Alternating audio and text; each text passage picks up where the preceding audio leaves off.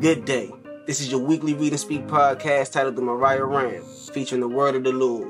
My name is Geewoo, and I know that I'll be judged, but God give me strength and He makes my way perfect. Number of the week, two. Now, the message of the week ain't got nothing to do with the chapter of the week. It's just something that we do here on the Moriah Ram. My source is the BibleStudy.org if you want to follow along. The number two conveys the meaning of a union, the vision, or the verification of facts by witness. A man and woman, though two in number, are made one in marriage. Genesis 2 23 through 24. I did it again. Why I do that? It's only one verse over. There is also a union of two between Christ and the church. See Corinthians 12. Y'all can go check that out after y'all done watching this. Now, the chapter of the week is Colossians 3. Colossians? Colossians 3. Colossians 3. I think I said that right. Now, I'm to start reading this from the New Living Testament. Verse 1. Since you have been raised to new life with Christ, set your sights on realities of heaven, where Christ sits in the place of honor at God's right hand. Think about the things of heaven, not the things of earth. For you died to this life, and your real life is hidden with Christ in God. Let's read that from the message for a second. So, if you are serious about living this new resurrection life with Christ, act like it. Pursue the things over which Christ presides. Don't shuffle along, eyes to the ground, absorbed with things right in front of you. Look up and be alert to what is going on around Christ. That's where the action is. See things from his perspective. Colossians 3 1 through 2, the message. I didn't did it again. Now let's just read verse 1 from the Amplified for a second. Therefore, if you have been raised with Christ to a new life, sharing in his resurrection from the dead, that's what that first beginning part is saying. The new resurrection life with Christ. The moment you accept Jesus as your Lord and Savior, that's when this starts to happen. Keep seeking the things that are above, where Christ is seated at the right hand of God. That's just one. Now, Colossians 2 from the New Living Testament, once again, it says, Think about the things of heaven, not the things of earth. Now, just some minute things that we deal with day to day in the average life in today's lifetime. Social media.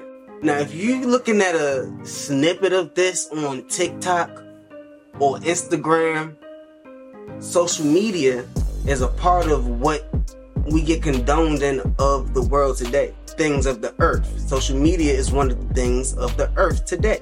Netflix and Hulu, HBO Max, Paramount, Zeus. It's a lot of them. Disney Plus. It's a lot of them. These are things of the earth today that we don't even notice, that we don't even realize that's that's controlling most of our time and energy.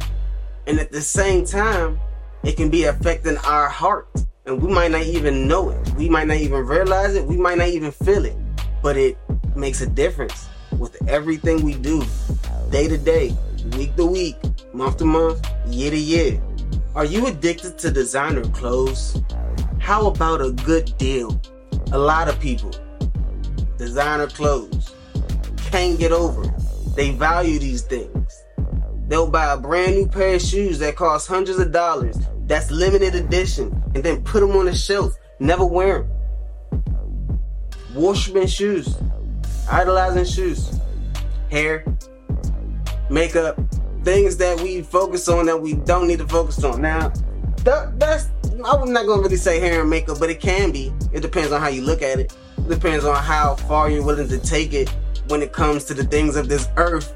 Think, just think about that for a second. Drugs, alcohol, just just to, just to name a few more. These are just a few things of the earth today. Colossians 3 3, New Living Testament. For you died to this life, and your real life is hidden with Christ in God. Let's sidebar for a second. Matthew 6 19, New Living Testament states, Don't store up treasures here on earth, where moths eat them and rust destroys them, and where thieves break in and steal. Store your treasures in heaven, where moths and rust cannot destroy, and thieves do not break in and steal. Wherever your treasure is, there the desires of your heart will also be. Your heart and your treasures go together. You can't have one without the other. It's nearly impossible when it comes to the Lord. If He has treasures for you, the only way you get the treasures that He has for you is if your heart desires the treasures that He has for you. But if your heart desires the things of the earth, the things of this world, then you will not get the treasures that God got for you. So, question what does your heart desire? What do you treasure? What do you value? Does Jesus have your heart? Will you get the treasures in the golden city above that God has for you? Now let's continue. We're going to read this from the message for a second. This is Colossians chapter 3, 3, 4 from the message version. Your old life is dead. Your new life, which is your real life, the life in Christ, the life of accepting that He died on the cross for our sins, the life that He is our Lord and Savior, the life that God is our one and only Almighty, that there is no one higher, there is no other greater. He is Jehovah Jireh. He is everything above. My Yahweh, you feel me? All of that. Your real life. So if you're living this life desiring these things of the earth, just to name the few, like the social media, like you just can't wait to be popping, like you just can't wait to go viral. Let's continue. Even though invisible to spectators is with Christ and God, He is your life. When Christ, your real life, remember, remember, shows up on this earth, you'll show up too. The real you. Not this you that's making sure that you just fly, all the eyes on you, but the glorious you. Meanwhile, be content with obscurity like Christ. Now, obscurity. Let's define in Google obscurity. The state of being unknown, inconspicuous, or unimportant, like Christ. This is the life that we're supposed to be living here, people. So if your objective is to put some grills in your mouth and jump in front of every camera just because you want to be seen, that's that's ungodlike. That's unchrist-like right there. Up Christ was content with obscurity. We just defined it. You feel me? That's the kind of that's what we're supposed to be thriving to. That's what we're supposed to be moving towards. And we some some people today would say, "Be humble, be humble." You feel me? Don't be all flashy, doing the most. Colossians 3 5, New Living Testament. Colossians 3 5, New Living Testament. So put to death the sinful, earthly things lurking within you. Have nothing to do with sexual immortality, impurity, lust, and evil desires. Don't be greedy for a greedy person is an idolater, worshiping the things of this world. That's in the same book you got. I'm not making nothing up. Let's define a few things. Sexual immortality is the selling off of sexual impurity and involves any type of sexual expression outside the boundaries of a biblically defined marriage relationship. Biblically defined marriage relationship. Y'all get that? impurity, the quality or condition of being impure. Impure, you ask? Mixed with foreign matter, adulterated. Adulterated renders something poor in quality by adding another substance, typically an inferior one. Let's define immorality now. Morally wrong, especially in sexual matters. Immoral, not conforming to accepted standards of morality. so they just reusing that word all over the place for y'all. Lust, very strong sexual desires. Now let's name a few evil desires like hatred, murder, perversion, greed, inebriation. It's like anybody say you're not allowed to drink wine, you just can't get drunk. Inebriation. What is an idolater? A person who worships an idol or idols, like celebrities and things like that. Some will define. Now let's get back to the word. Colossians 3, verse 6. Because of these sins, the anger of God is coming.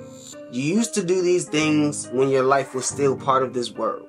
You accept Jesus as your Lord and Savior? Okay. Rage, malicious behavior, slander, and dirty language.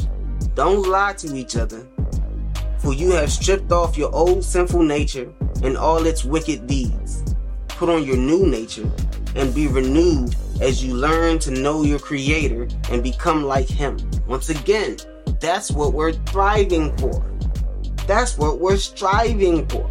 You feel me? Now, nobody says that you're gonna not mess up. Nobody said that. He knew that you would. And he knows that you're going to. That's why Christ died for our sins on that cross. Point blank and period. But that don't say just mess up. The thing is, the more the more you accept, the more you accept living Christ like, the less things that you're gonna do of the earth, of the world. It's, it just it's just the way that it happens. It's just the way that it works. That's the way God set it up. When when you're weak is the best time because that's when you go right to Him. I know there's times when y'all feel like y'all just couldn't do nothing, and all y'all, oh God, please help me, please, Lord, help me, please, Lord. y'all, y'all don't even believe in the Lord, but then as soon as something going wrong, y'all want to cry to Him. So stick to Him. Cause he always gonna be there for you and you know it. So don't go acting like you don't know that. Believe it, stick to it, keep your faith, cause his grace always been there. And the glory of him is beautiful. Let's read 10 again from the Amplified. And put on the new spiritual self who is being continually renewed in true knowledge in the image of him who has created the new self. Continually continually, continually, continually, repeated frequently in the same way. That's why continually, continually, regularly, without interruption, constantly. It don't just stop because you mess up. It's an ongoing thing. It keeps going. It keeps going. It keeps going. Renewed in true knowledge in the image of Him. That's what's going to happen. In this new life, it doesn't matter if you're a Jew or Gentile, circumcised or uncircumcised, barbaric, uncivilized, slave or free, Christ is all that matters. And He lives in all of us. He already lives in all of us. He already lives in all of us. What are we fighting? The things of the earth? We want them that bad to where we don't want to be in this land of freedom and nothing but love, to be in this golden kingdom where there isn't no thieves, to where there isn't nothing negative. I would love to be in a place where it ain't nothing negative. You feel me? I can't wait to be in that place where it ain't nothing negative. I can't wait to be in that golden city where it ain't nothing negative. 12. Since God chose you to be the holy people he loves, you must clothe yourself with tender-hearted mercy, kindness, humility, gentleness, and patience. Make allowance for each other's faults and forgive anyone who offends you. We offended every day as people, especially as sensitive ones. I said us because I could be sensitive sometimes too. Sometimes somebody might offend me and I'm, I should make, I don't even need to take it that serious. It ain't even that deep take a take a chill pill, as they used to say. You need to relax. Relax. That's what a lot of us need to do. We need to relax. Because we take things too serious. People offend us too easily. What, a name somebody might have called us? Somebody trolling us on social media, the things of this earth? Remember, the Lord forgave you, so you must forgive others. So what? What they said. So what? What they do? Uh, a lot of it might hurt, especially if it's from somebody that that we that we call a loved one, someone that we say that we love. It definitely will hurt, and we won't deny that. But we gotta forgive. That's what God say do, for that's what he does. Every time. If God didn't forgive us, won't none of us go to heaven. Think about that. If God didn't forgive us the way that he forgives us, won't none of us make it to heaven. 14. All above, clothe yourselves with love, which binds us all together in perfect harmony. Keep in mind, God loves a great harmony, people. Think about that choir in church. He loves a great harmony. And let the peace that comes from Christ rule in our hearts. For as members of one body, you are called to live in peace and always be thankful. Let the message about Christ and all its richness fulfill our lives. Whatever you do or say, do it as a representative of the Lord Jesus. Give thanks through him to God the Father. Give thanks through him to God the Father. Verse 18, chapter 3, Colossians, New Living Testament. Wives, submit to your husbands as is fitting for those who belong to the Lord. You claim to be a child of God. You say that Jesus is your Lord and Savior. You say that God is the Almighty. You praise, you worship, submit to your husbands as it is fitting for those who belong to the Lord. The Amplified states, Wives, be subject to your husbands out of respect for their position as a protector and their accountability to God, as is proper and fitting in the Lord. The wife is to submit voluntarily to her husband, not to men in general. Her husband, not to men, not as an inferior to him, nor as a violation to her Christian ethics, but honoring her husband's responsibilities and authorities as head of the household. All right, let's let's look at a few responsibilities of the husband. I got I got I got a little got a little bit of this from an article by Dennis Rainey. It says, "What does the Bible say about a husband's role and responsibilities in marriage?" I, I needed to look. Be a leader. A scripture to describe that. 1 Corinthians 11:3, New Living Testament states, "But there is one thing I want you to know. The head of every man is Christ. The head of every woman is man. And the head of Christ is God." 1 Corinthians 11:3, New Living Testament. I didn't make it up. I promise. Husbands, love your wife unconditionally. It's your wife. Easy, bro. Ephesians 5:25 reads, Husbands, love your wives as Christ also loved the church and gave himself up for her. Your unconditional acceptance of your wife is not based upon her performance, but on her worth as God's gift to you. Are y'all listening? Are y'all paying attention? And there's another one, husbands. Provide for your wife. This provision first involves assuming responsibility for meeting the material needs of the family.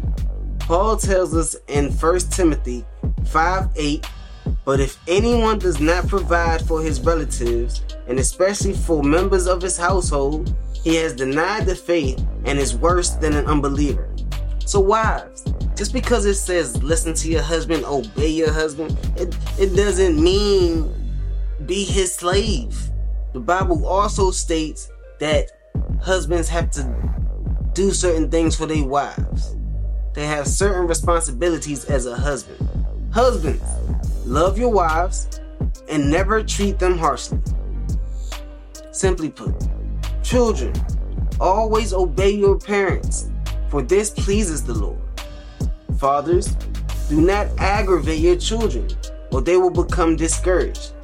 Slaves, obey your earthly masters in everything you do.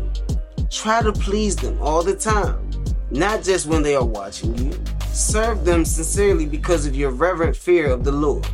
It ain't got nothing to do with them. Work willingly at whatever you do, as though you were working for the Lord rather than for people. This is what the book say, y'all. I'm not making it up.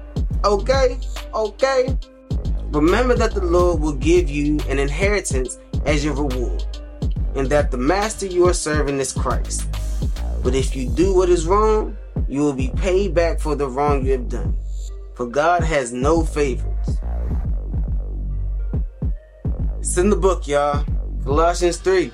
Simply put, run it back, pause a few things, think about it. Talk to God and see where it take you in life. Because God just wants you. Christ is all that matters. We just read it. Nothing else matters. Whatever type of life you living right now, so what? So what? Talk to God about it. He know already. He know already.